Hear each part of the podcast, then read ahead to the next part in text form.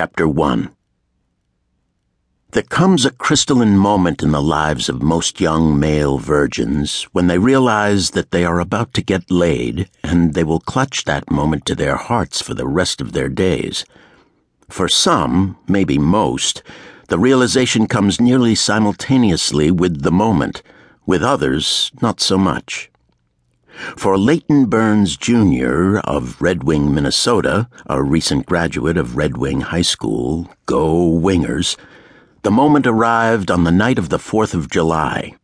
He and Ginger Childs were wrapped in a blanket and propped against a tree of some sort, neither was a botanist, in a park in Stillwater, Minnesota, looking down at the river where the fireworks were going off. Fireworks were not going off in Red Wing because the city council was too cheap to pay for them. In any case, Stillwater did have fireworks. Layton, a jock, had his muscular right arm wrapped around Ginger's back, then under her arm and in past the unbuttoned second button on her blouse, where he was getting, in the approved parlance of the senior class at Red Wing High School, a bare tit one of those hot nipple rolling bare tits. Not only a bare tit, but a semi public one, which added to the frisson of the moment. While intensely pleasant, this was not entirely a new development. They'd taken petting to a fever pitch, but Layton was the tiniest bit shy about asking for the big one.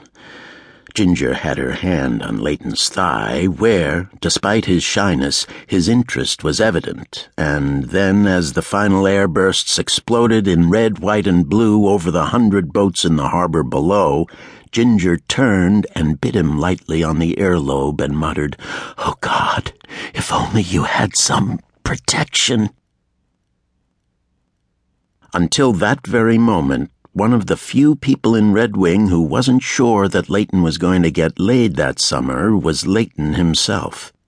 His parents knew, her parents knew, Ginger knew, all of Layton's friends knew, all of Ginger's friends knew, and Ginger's youngest sister, who was nine, strongly suspected. But Layton, there in the park, wasn't organized for the moment. He groaned and said, in words made memorable by thousands of impromptu daddies, Nothing'll happen. Can't take a chance, said Ginger, who was no dummy, and for whom, not to put it too bluntly, Layton was more or less a passing bump in the night. Do you think by tomorrow night? Well, yeah. By the next night, Layton was organized.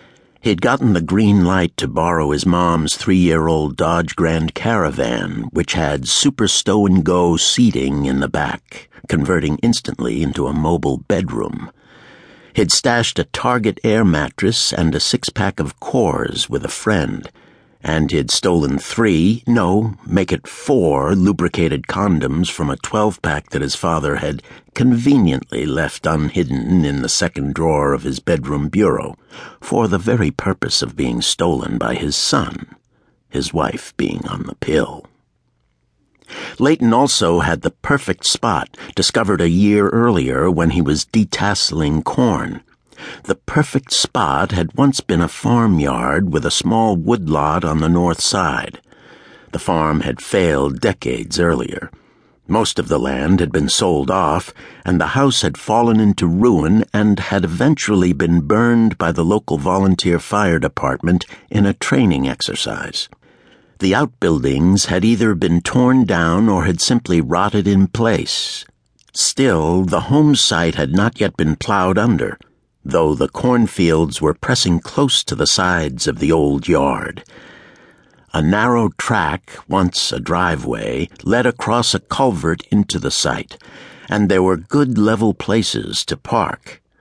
An hour before he was to pick up Ginger, Layton signed onto his computer and went out to his favorite porn site to review his knowledge of female anatomy which also reminded him to put a flashlight in the car in case he wanted to, you know, watch.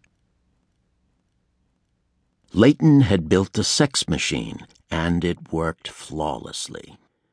He got